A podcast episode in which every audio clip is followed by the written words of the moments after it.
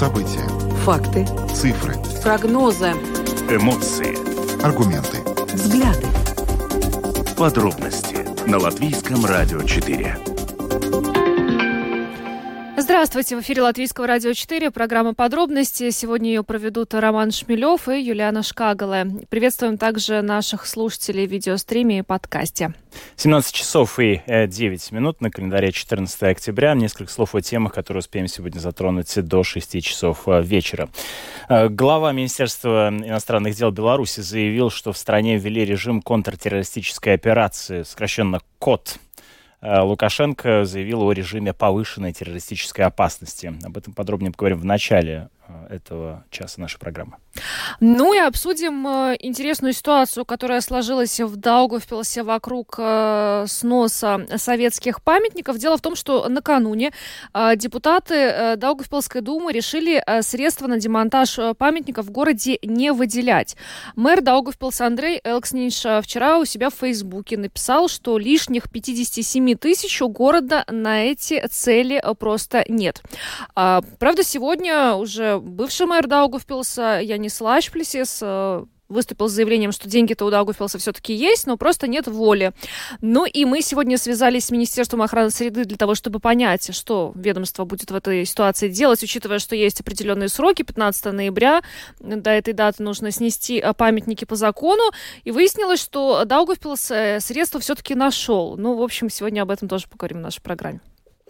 Э, вчера мы подробно говорили о докладе правозащитной организации Amnesty International, которая э, выступила с объявлением в адрес латвийского государства о э, жестоком обращении с мигрантами, беженцами, которые хотели попасть на территорию Латвии со стороны Беларуси. Мы сегодня свяжемся с экс-министром внутренних дел ныне депутатом э, Сейма Марии Голубевой, которая в тот момент как раз-таки руководила министерством, и подробнее с ней обсудим эту тему, что нового есть сказать э, по поводу этого доклада. На портале Манабалс ЛВ собрано 10 тысяч подписей за запрет занимать должность депутата Сейма без высшего образования. Эта проблема стала ну, не проблема, вообще этот вопрос стал актуальным а, после того, как а, стало известно, что в 14-й Сейм а, баллотировались, ну, почти 2000 кандидатов, из которых 34 имели основное образование, а 432 среднее. Ну, в общем-то, люди этим вопросом озаботились, решили собрать подписи под этой инициативой, собрали, но сегодня мы этот вопрос будем обсуждать с вами. Будем принимать звонки по телефону 67 227 440 и ваше сообщение сообщения ждем в WhatsApp по телефону 28040424. Э, каким требованиям должны соответствовать депутаты Сейма, на ваш взгляд? Будем рады с вами пообщаться. Кстати, Роман даже выяснил сегодня, какие депутаты не прошли бы э, в 14-й Сейм на выборах, если бы этот закон уже был принят, этот запрет был введен. Да, ну давайте подробнее об этом поговорим а, ближе к завершению нашей программы. Там довольно любопытно. Некоторые э, действительно громкие имена не прошли бы, мы бы их не увидели в Сейме 14 созыва, если бы эта норма уже действовала на данный момент. Э, по результатам исследования Центрального э, управления статистикой в Латвии разница между заработной платой мужчин и женщин, подчеркну, в одной категории э, работы составляет от 14% до 22%. Существует ли этот стеклянный потолок? В чем он выражается в конкретной, конкретных профессиях? Об этом мы подробнее поговорим к завершению нашей программы. Добавлю, что видеотрансляция программы «Подробности» доступна на домашней странице Латвийского радио 4, lr4.lv, на платформе Rus.LSM.lv, а также в социальной сети Facebook, на странице Латвийского радио 4 и на странице платформы Rus.LSM. Слушайте записи выпусков программы «Подробности» на крупнейших подкаст-платформах. Ну а далее обо всем по порядку. Подробности прямо сейчас –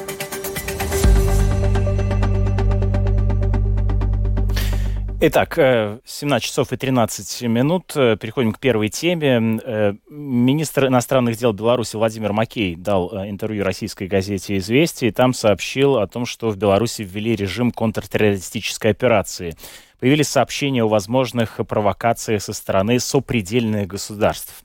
Э, министр также сообщил, что Александр Лукашенко провел ряд совещаний с силовыми структурами, после чего был введен режим контртеррористической информации. Маккей заявил в интервью, цитирую, «Была информация о том, что со стороны отдельных сопредельных государств планируются провокации, связанные чуть ли не с захватом отдельных участков территории э, Беларуси», э, заявил он. В частности, речь идет о том, что эти возможные провокации может, может готовить Литва, а, Польша а, и вот сейчас я уточню по поводу а, Латвии, Польша, Литва и Украина. Да, Латвия в этот список э, пока в это вот интервью не вошла.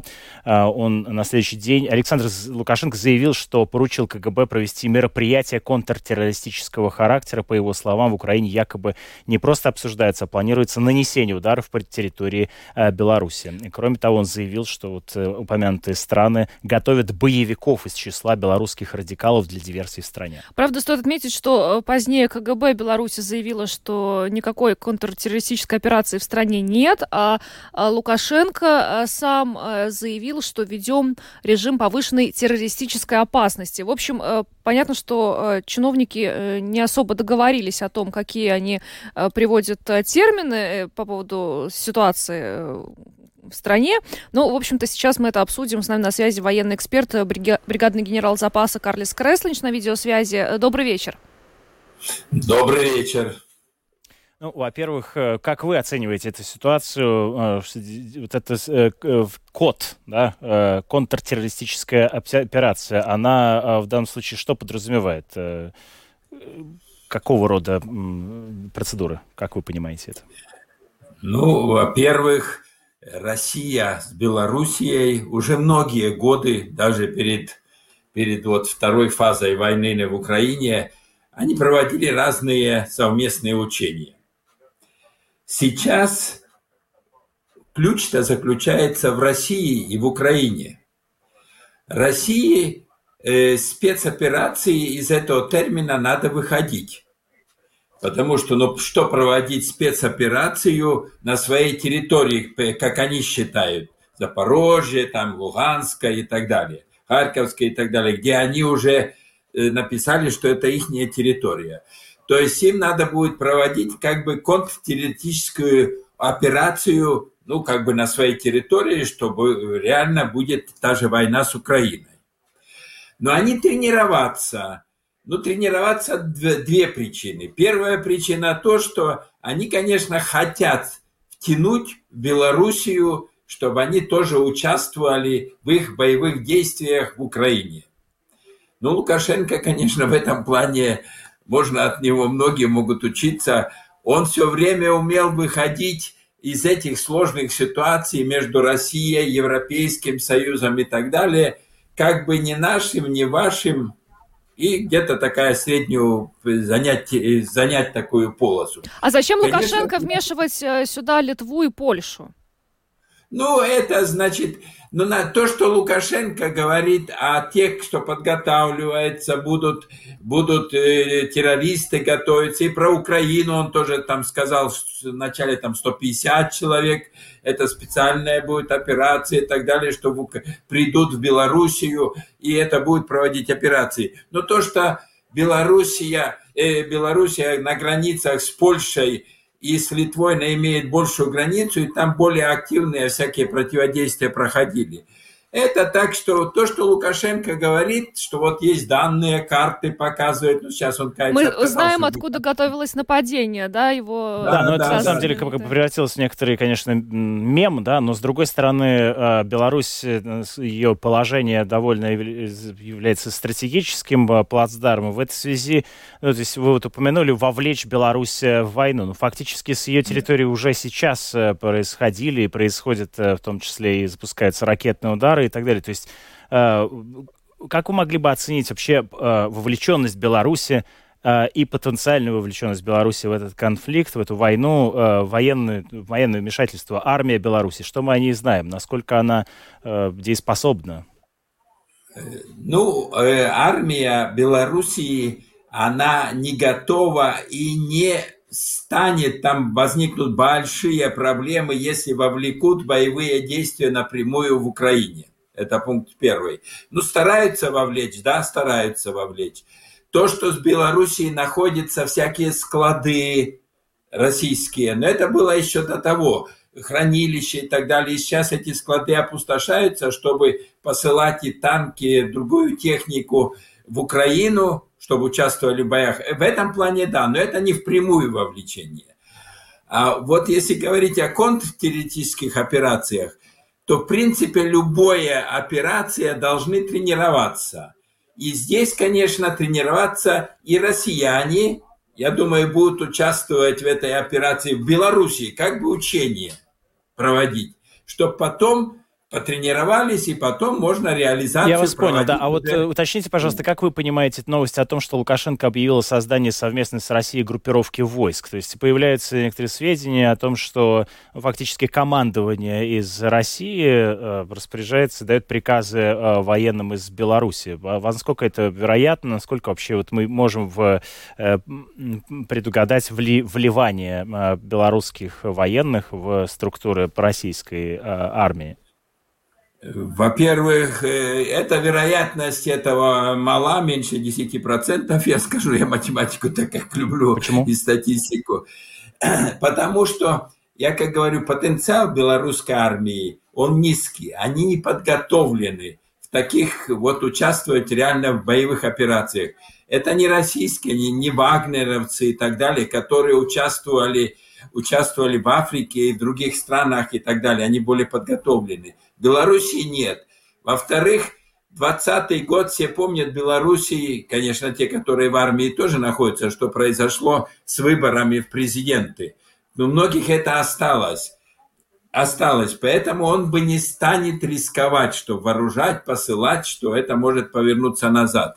Это, это еще один момент. Но фактически э, белорусская, если брать там сама армия, там есть, конечно, э, несколько десятков тысяч – в армии.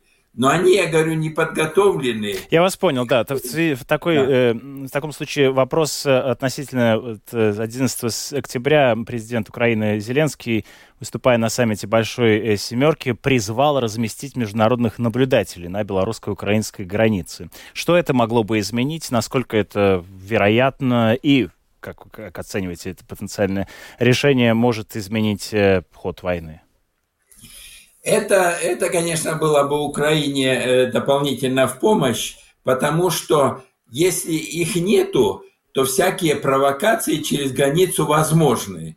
И всегда будут обжаловать международных и так далее. Да, это украинцы пришли, там это или поляки, или литовцы, все. А если было бы международные вооруженные, ну, вооруженные силы подразделения, которые давали бы объективную оценку, тогда такая ссылка была менее вероятна. Для Украины это было бы положительно. Но, как вы, вы знаете, Лукашенко не, не особо поддержал эту идею. Но вы знаете, меня все-таки э, беспокоит формулировка главы МИДа. Вернемся к ней э, о том, что э, да. сопредельные государства отдельно планируют эти связанные чуть ли не захватом э, отдельных участков территории Беларуси провокации и упоминание э, Литвы и Польши не, вы думаете, что это просто вот э, слова и никакой угрозы реальной для Польши и Литвы нет со стороны Беларуси в этой ситуации? Нет. Белоруссия, во-первых, и не может, если бы даже хотела, она не может это ничего сделать, у нее нет боеспособности, чтобы на эти страны напасть.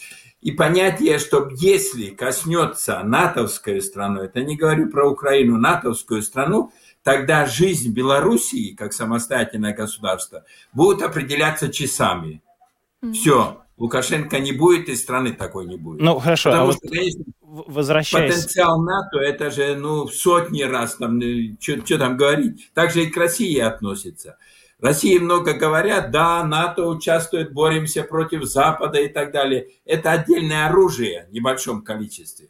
Если даже обычное вооружение стали бы использовать в полной мере против России, ну, Беларуси вообще ничего там говорить. Даже это моментально просто бы уничтожили все вооруженные силы. Ну хорошо, возвращаясь э, к э, точкам столкновения на фронте сейчас, да, вокруг на Херсонском направлении тут э, продолжают идти довольно ожесточенные бои. С другой стороны, э, не попытается ли э, российская армия использовать э, Беларусь как плацдарм для того, чтобы вновь создать напряжение на северном направлении, на направлении Киева, и таким образом как бы растянуть фронт?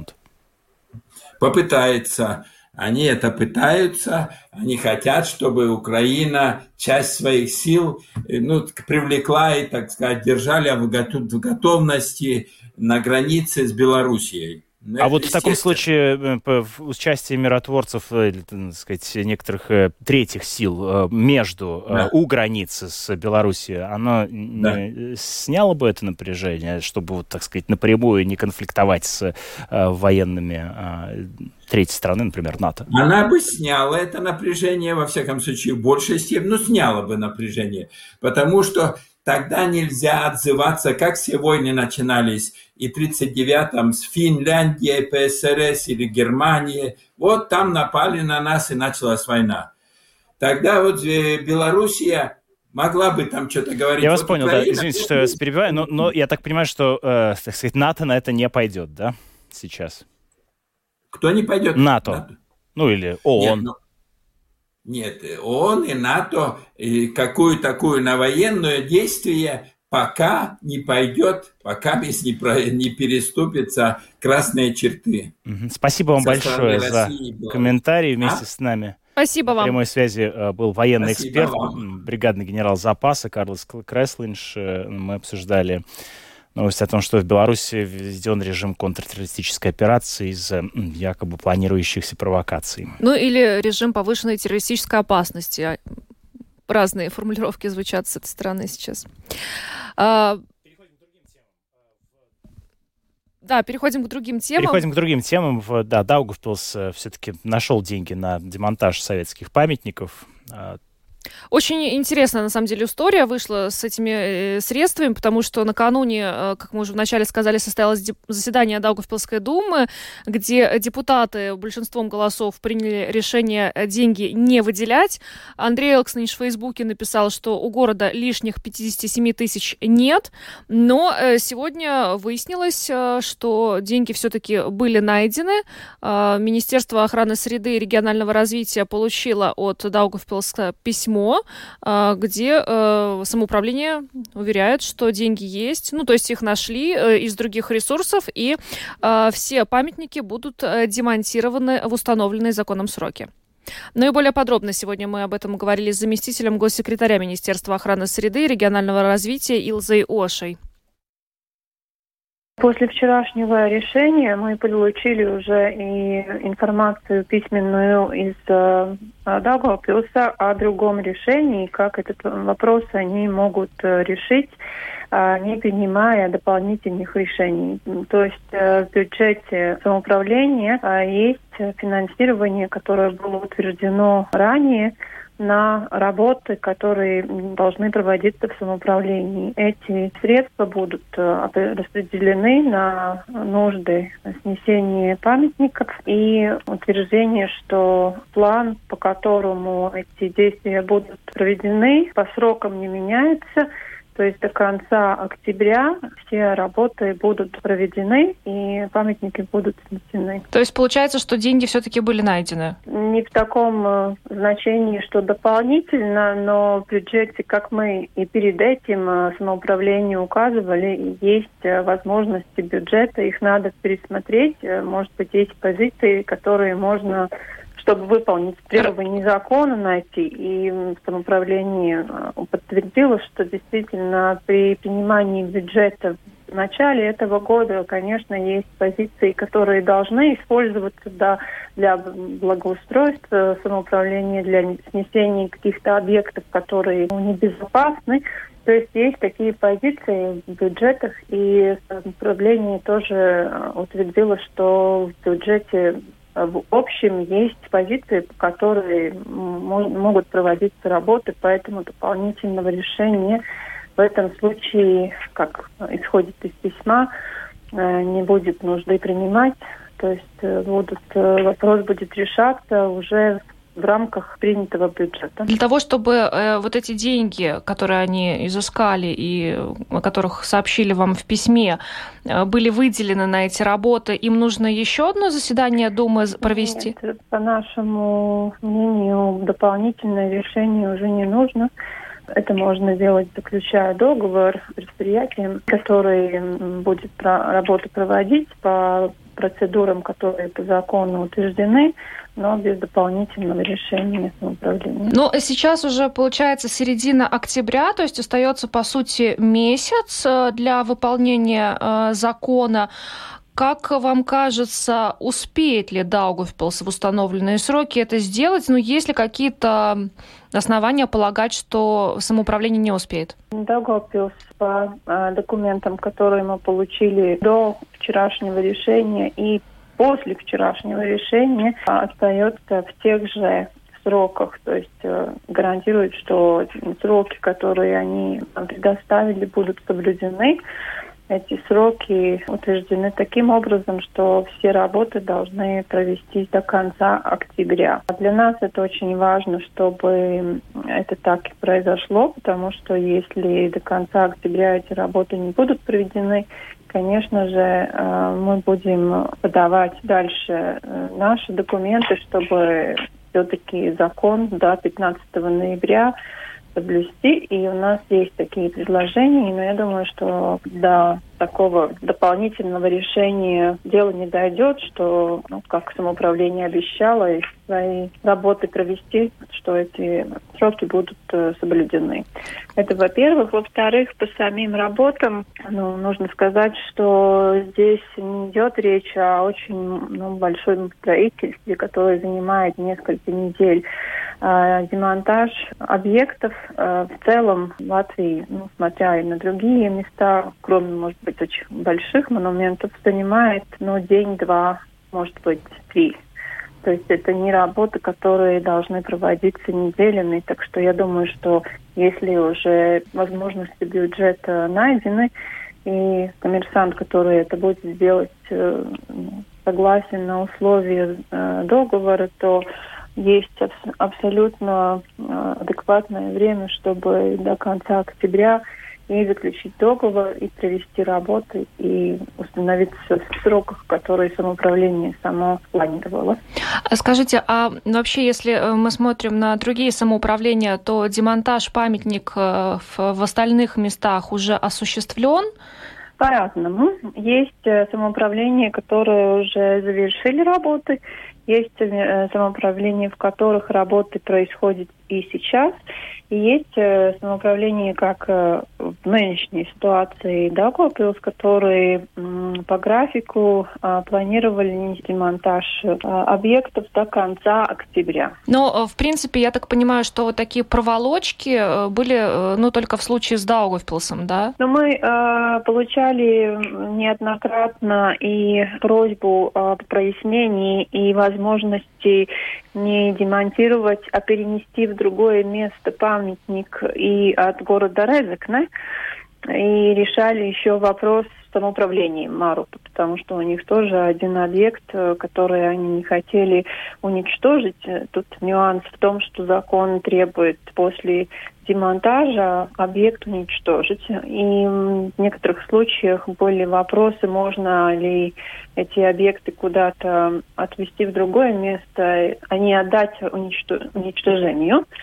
Так что, ну, в других случаях э, у нас не было вопросов, э, только Даугавпилс, Резекне, город Резекне и э, Марупа. Илза Оша, заместитель госсекретаря Министерства охраны среды и регионального развития, рассказала нам о том, что было получено после вчерашнего заседания Долговпилской думы письмо, где говорится о том, что э, деньги на демонтаж э, советских памятников в Даугавпилсе будут, и самоуправление обяз- обязалось их э, снести в установленные сроки до 15 ноября. Это должно быть сделано, но сегодня стало известно, что э, в парке Победы в Риге демонтаж э, скульптуры, постамента, памятника уже завершен. 17 часов и 33 минуты в эфире программы «Подробности». Мы переходим к обсуждению других э, тем. Э, вчера э, мы говорили о докладе организации по правам человека Amnesty International, которая обвинила Латвию в том, что беженцев и мигрантов на границе произвольно задерживают, подвергают пыткам, заставляют добровольно возвращаться в свои страны. Речь идет о лете 2021 года, когда, напомню, в Польше, Литве, Латвии из Беларуси хлынули погибли десятки тысяч э, мигрантов. Этот кризис был искусственно э, создан режимом Александра Лукашенко, который фактически таким образом пытался надавить на Европейский Союз. Ну вот 11 августа 2021 года правительство Латвии ввело в приграничных э, властях Латгалии чрезвычайную ситуацию. На помощь пограничной охране была направлена полиция, земесарцы, военные. Ну, вот важный момент в этой истории, что доступ в зону чрезвычайной ситуации для журналистов, волонтеров, э, правозащитников был ну, закрыт. А, вот об этом мы прямо сейчас и поговорим. А, да, накануне мы как раз общались э, с представителем э, правозащитной организации Amnesty International Нилом Уижниксом. Мы также прослушали комментарий нынешнего министра внутренних дел, который тоже прокомментировал, заявил, что, в общем... Не согласен, не согласен с. А сейчас с нами на связи бывший министр внутренних дел, депутат Сейма Мария Голубева. Добрый вечер. Добрый вечер. Э, мы с вами уже говорили об этой теме, когда выходили статьи на эту тему, и ну, сейчас появился доклад Amnesty International. Amnesty International – уважаемая, признанная э, в мире организация по правам человека. Как вы отреагировали на этот доклад? Э, можете ли вы прокомментировать его?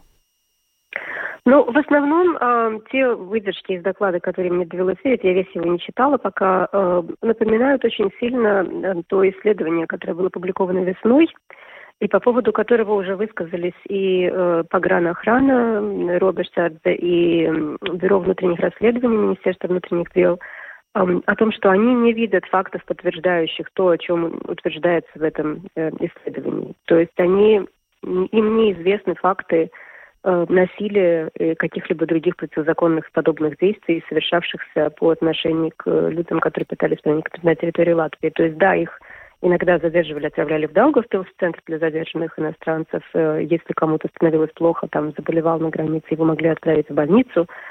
Но вот эти проявления насилия, которые, на которые указывают интервьюируемые, ни у Роберт ни у Бюро внутренних расследований такой информации не было, хотя они, насколько я понимаю, интересовались. Но как так могло получиться, что... Ну вот вчера Нил Мужникс в нашей программе говорил о том, что они общались с беженцами, которые уже сейчас находятся в Ираке а, и в некоторых других странах, и получается, что беженцы утверждают абсолютно обратное. Почему в таком случае не было никаких сигналов у государственной погранохраны, и возможно ли, э, на ваш взгляд, ну, сокрытие таких сигналов? Стопроцентно, конечно, ни одной ситуации нельзя исключить. Но я думаю, что во многом э, беженцы сами, конечно, плохо понимали в тот момент, и где они находятся, и с кем они имеют дело. Э, я не исключаю, что случаи насилия были со стороны белорусских пограничников. Думаю даже, что это совсем не исключено. Э, я совершенно точно знаю, что наши службы медики, я имею в виду скорые, которые дежурили на границе, приезжали специально часто по вызовам Роберт Сарза, но они ни разу, ни у одного из людей, ни у задержанных, ни у тех, кто по причинам болезни был, так сказать, впущен на территорию Латвии, потом отвезен в больницу. Э, ни у кого они не нашли, насколько я понимаю, в всяком случае, ни разу они не докладывали о том, чтобы были следы насилия на цели. Да, ну вот в июне как раз мы с вами говорили в эфире Латвийского радио 4, вы ну, в том числе приводили слова о том, что проводилось внутреннее расследование, о том, что э, вызывали скорую помощь, э, и которая не обнаруживала следов э, насилия, но вместе с тем ну, вот есть свидетельства. Эти свидетельства разных людей, живущих в разных э, странах, э, совпадают. Это ли не повод для того, чтобы ну, их рассматривать?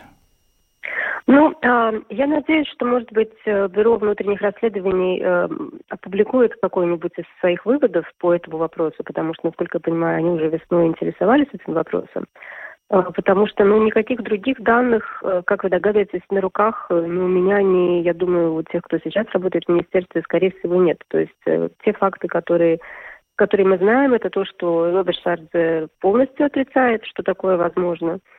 И э, мы также знаем, что ну, медики не, не подтверждают то, о чем говорят люди в этих интервью. Достаточно часто люди, которые хотят получить убежище в Европе, э, ну, к сожалению, не всему, что они рассказывают, всегда можно верить, потому что недаром же половина, половина э, по всей Европе, половина людей, которые, так сказать, подают заявку на убежище, они не получают, и потом даже при вторичном рассмотрении не получают. Я понимаю, то что есть, здесь, э... с одной стороны, конечно, э, их слова против ваших слов, но а в этой связи эту проблему можно было бы решить, допустив на границу журналистов, в частности. Э, почему журналистам там было не место? Ну, насколько я помню, журналистам было организовано несколько поездок э, в течение самых даже напряженных месяцев.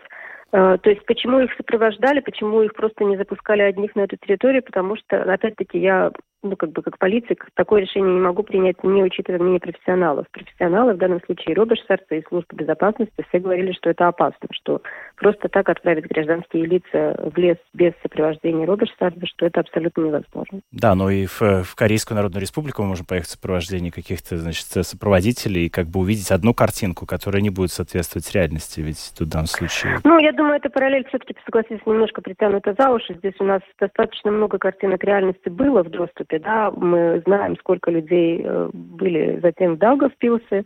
Э, многие из них потом подписали бумаги о том, что они хотят вернуться на родину, но не все. То есть как бы мы знаем, что ситуация неоднозначна, потому что сама ситуация, которую создал Лукашенко, была очень тяжелой. Конечно, очень жаль, что людям было столько времени нужно проводить в лесу, и что там были семьи с маленькими детьми. Это абсолютно чудовищно. Но мы выполняли э, как бы те решения, которые принял кабинет министров – Кабинет министров принял эти решения, исходя из того, что если бы мы просто открыли возможность через Латвию создать такой поток транзита всем желающим, кто хочет попасть в Западную Европу, это бы представляло очень большой риск для национальной безопасности и для стабильности общества, потому что тогда бы были массовые протесты, скорее всего, э, тех граждан, которые настроены против беженцев. А таких граждан у нас, в общем, очень много. Ну, правильно ли я понимаю, что вы больше склоняетесь к тому, что, возможно, беженцы не всегда говорили правду, а не к тому, что какие-то факты действительно были скрыты ответственными службами, которые находились непосредственно на границе в то время? Я бы не хотела сейчас э, вместо э, каких-то институций, которые, так сказать, должны заниматься подобными, ну, скажем так, вместо тех, э, тех институтов, которые должны заниматься расследованиями, делать сейчас какие-то окончательные выводы. Потому что из тех фактов, которые у меня на руках, все, что мне говорило руководство погранохраны, то мнение, которое я слышала от представителей Бюро внутренних расследований, но они не подтверждают то, что говорят люди, которых интервьюировала Amnesty. Это все, что я могу сказать. То есть я не вижу там подтверждений э, тому, что говорят люди э, в интервью, которые записала Amnesty. Ну что ж, спасибо вам большое за интервью. Мария Голубева, бывший министр внутренних дел, была с нами на связи. Благодарим вас и всего доброго. Но остается добавить, что Европейский суд по правам человека все-таки рассматривает э, заявления иракских беженцев против Латвии. Будем ждать, э, какие там будут э, выводы. Но поговорим об образовании э, депутатов Сейма. 10 э, тысяч подписей на портале Манабал СЛВ собрано за запрет занимать должность депутата без высшего образования. А, таких у нас э, достаточно среди тех, кто баллотировался в 14-й Сейм. Да, вот по данным Центральной избирательной комиссии, эти данные на сайте доступны, 74,5, ну, будем округлять, 75% кандидатов, 1365 человек обладают обладают высшим образованием кандидатов, которые э, избирались в э, Сейм. А э, в итоге, ну, соответственно, надо считать 24% да, фактически 34 нет. имеют основное образование, 432 среднее. А интересно, вот представители инициативы Мана Балс указала, что 58 кандидатов не имеют работы. Несколько десятков заявили, что по профессии они дворники, водители, повара и косметологи. Ну, в общем-то, интересно еще, что ты, Рома, сегодня давайте, во-первых, да. Э, по нашим слушателям... Кто, кто не прошел? Э, по, по, да, зададим вопрос. Как вы считаете, ну, вы может быть, вы подписали сами эту инициативу и, или подписали бы, а может быть и нет, то, э, пожалуйста, позвоните нам 672274440, либо напишите на WhatsApp 28040424. Итак, звоните 67227-440 или 28040424, пишите. Звонки. А, Давай, Давай. примем один. Да, здравствуйте. Слушаем вас. Здравствуйте. Несомненно, нужно высшее образование. Но тут другой вопрос встает. Скажем, выпускник Академии физкультуры становится министром здравоохранения. Это же анекдот просто. Да. Или гинеколог, министр обороны. Я понимаю, о чем вы, да. А, То есть профильное образование должно быть у конкретного м, Спасибо. э, министра, э, считает наш слушатель. Ну вот Расскажи, Э, с пожалуйста, кто бы не э, я прошел. думаю, что, да, интересно, что э, те, кто подписали, могут быть э, более или менее э, рады тому, что, в общем, немногие э, э, избранные э, политики, попавшие в Сейм, э, не имеют высшего образования. Всего не имеет 8 человек. Вот интересно, что больше всего людей, э, которые э, будут э, заседать в 14-м э, Сейме, но не имеют э, высшего образования, в партии стабильности. Там раз, два, три, четыре, пять человек. Без Э, образования. Без, нет, Без без, высшего без, без образования. высшего Да. образования, да. У них среднее образование. А, также два человека в э, Латвии на первом месте. И угадайте, кто там а, не имеет высшего образования. Ну, не лидер ли? Лидер списка Айнерс Шлессерс э, э, указано, по крайней мере, на сайте э, ЦВК, Центральной избирательной комиссии, что у него только среднее образование. Ну и э, в открытом, э, в объединенном списке Лаурис э, Лисбовскис э, э, тоже э, указано, что у него только среднее образование. Ну вот 8 персоналей, среди них вот Шлессерс. При этом можем ли мы назвать Шлессерса необразованным человеком? Ну нет, конечно. У нас очень много звонков, Ром, давай принимать. Э, Здравствуйте, слушаем вас. Алло, добрый день. Добрый. Значит, э, в Латвии, как в любом демократическом государстве, власть принадлежит народу. И у народа есть один только способ реализовать на практике это свое право. Это выборы. Поэтому любое ограничение э, прав избирателей есть э, нарушение Конституции. Потому что э, не кандидатов ограничивают в правах, а ограничивают в правах избирателей. Э, Значит, другое дело, что значит, избиратели должны получить полную информацию о кандидатах. К сожалению большому, состояние здоровья кандидатов не приводится. М, Спасибо, спасибо.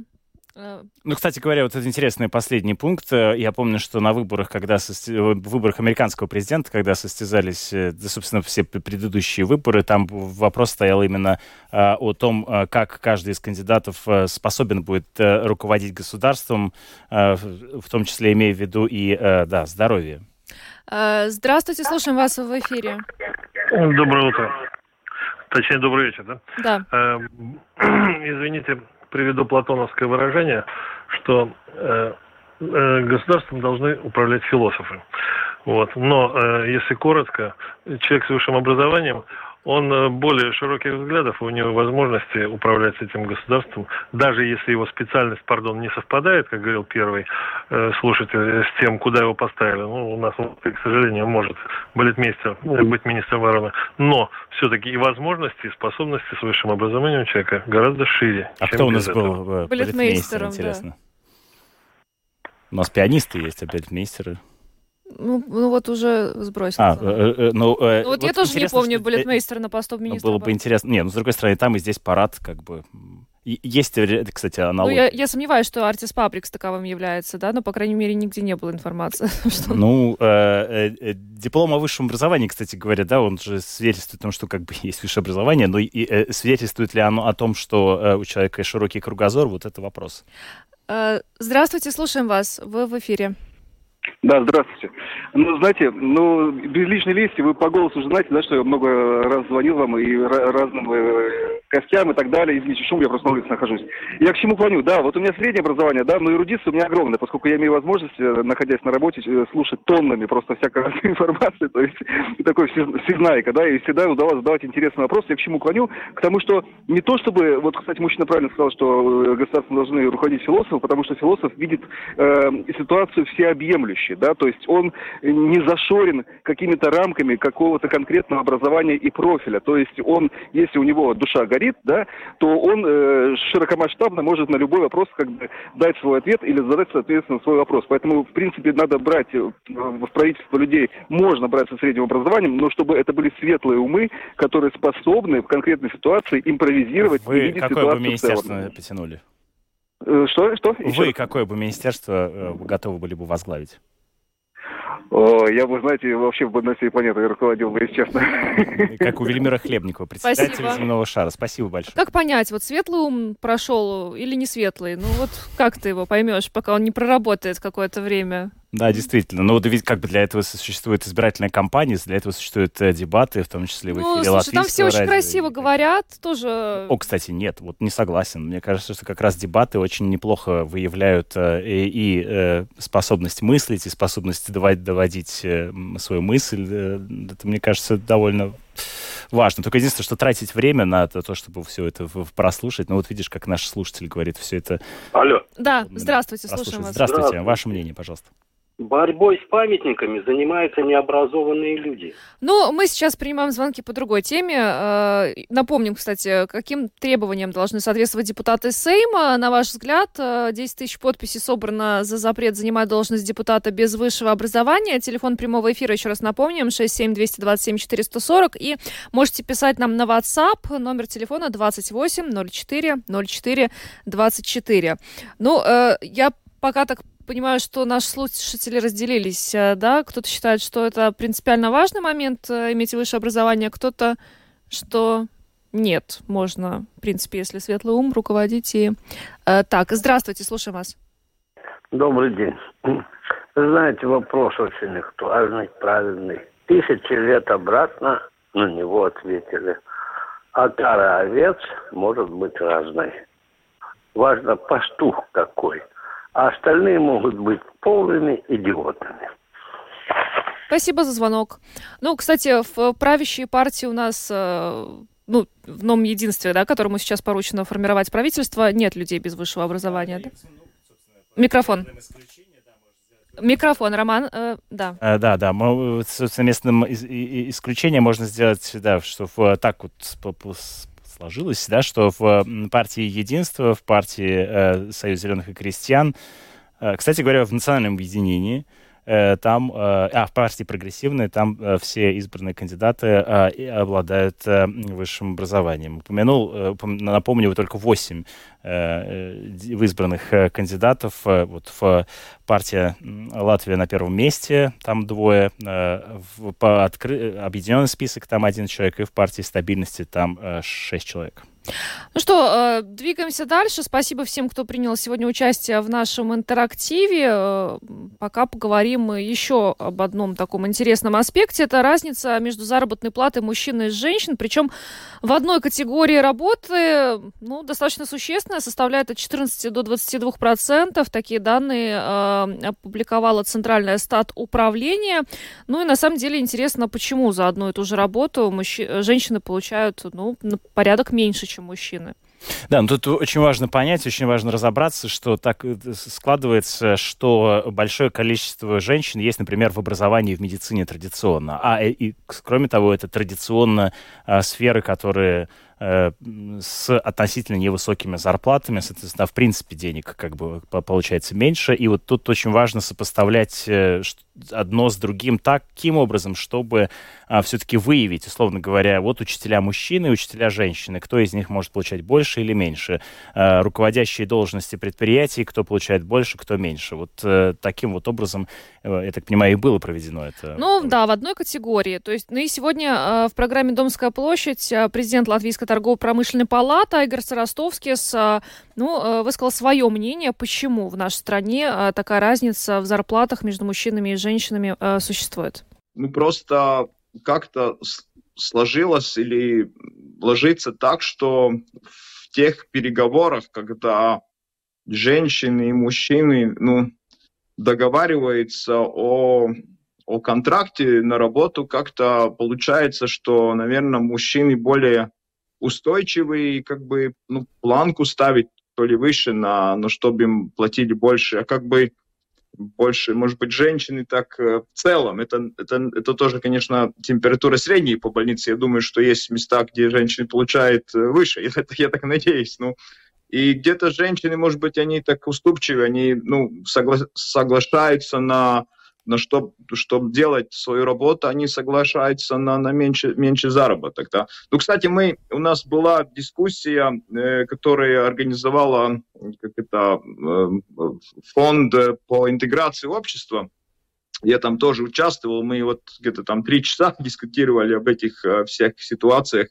Но мы, э, ну, часть из, из, из нас, которые дискутировали, ну, пришли к мнению, что все-таки самое главное это ну, профессионализм и профессиональные качества любого человека, который ну, хочет что-то делать, чем-то заниматься. И, конечно, со стороны Э, работодателя. Я вообще тоже как, как работодатель, ну, я сейчас, я сейчас, ну, я в компании собственник, я там э, э, ежедневкой не занимаюсь, но мой, мой подход такой, что главное это профессиональные качества, да, а там уже как, как, как договариваться. Ну а то что это за сфера, например, где можно прийти, устроиться и встретить работодателя, который все-таки за профессионализм, а не за, так сказать, э, гендерный признак? А, я, я думаю, что я думаю, что все те предприятия, которые ну, удачные, которые ну, продуктивные и тому подобное, они только исходят из того, из профессионализма, потому что ну, как бы, чтобы достигать э, самые хорошие результаты и в бизнесе, и в других сферах, ну, важно, чтобы в любом месте были профессионалы. Если кто-то смотрит через эту гендерную как бы так призму, то они сами как эм, предприятия как, или как организации проигрывают, да, ну, если даже они так, так, так решают, потому что, ну, я скажу, такой подход гендерный, это какой-то, ну, не знаю, что-то голос прошлого, да, я так лично считаю. Ну, Айгор Ростовский, президент Латвийской торгово-промышленной палаты, считает, что мужчины просто более настойчивые, когда идут и разговаривают с работодателем о заработной плате. В общем, будьте настойчивы и Женщины. убеждайте, э, что вам нужно платить столько, сколько вы действительно хотели бы, чтобы вам платили. Ну, э, тоже такой момент, наверное, зависит от характера, от работодателя, как сумеет ли договориться. Ну, в общем, э, хочется верить, что действительно у нас не существует у работодателей э, каких-то убеждений о том, что мужчины должны получать больше. Я помню, что в каких-то предыдущих выпусках мы говорили о том, э, каким образом необходимо выстраивать диалог со своим начальником для того, чтобы Э, претендовать на более высокую зарплату и требовать повышения. Так что тут, э, в принципе, довольно большое количество советов существует э, на эту тему. Ну, найдите свои сильные стороны, подчеркните их и будьте убедительны. На этом программу подробности завершаем. А с вами были Роман Шмелев и Юлиана Шкагала. Звук... 17 часов 55 минут точное время. На календаре, напомню, 14 октября. Всем хороших выходных и до понедельника.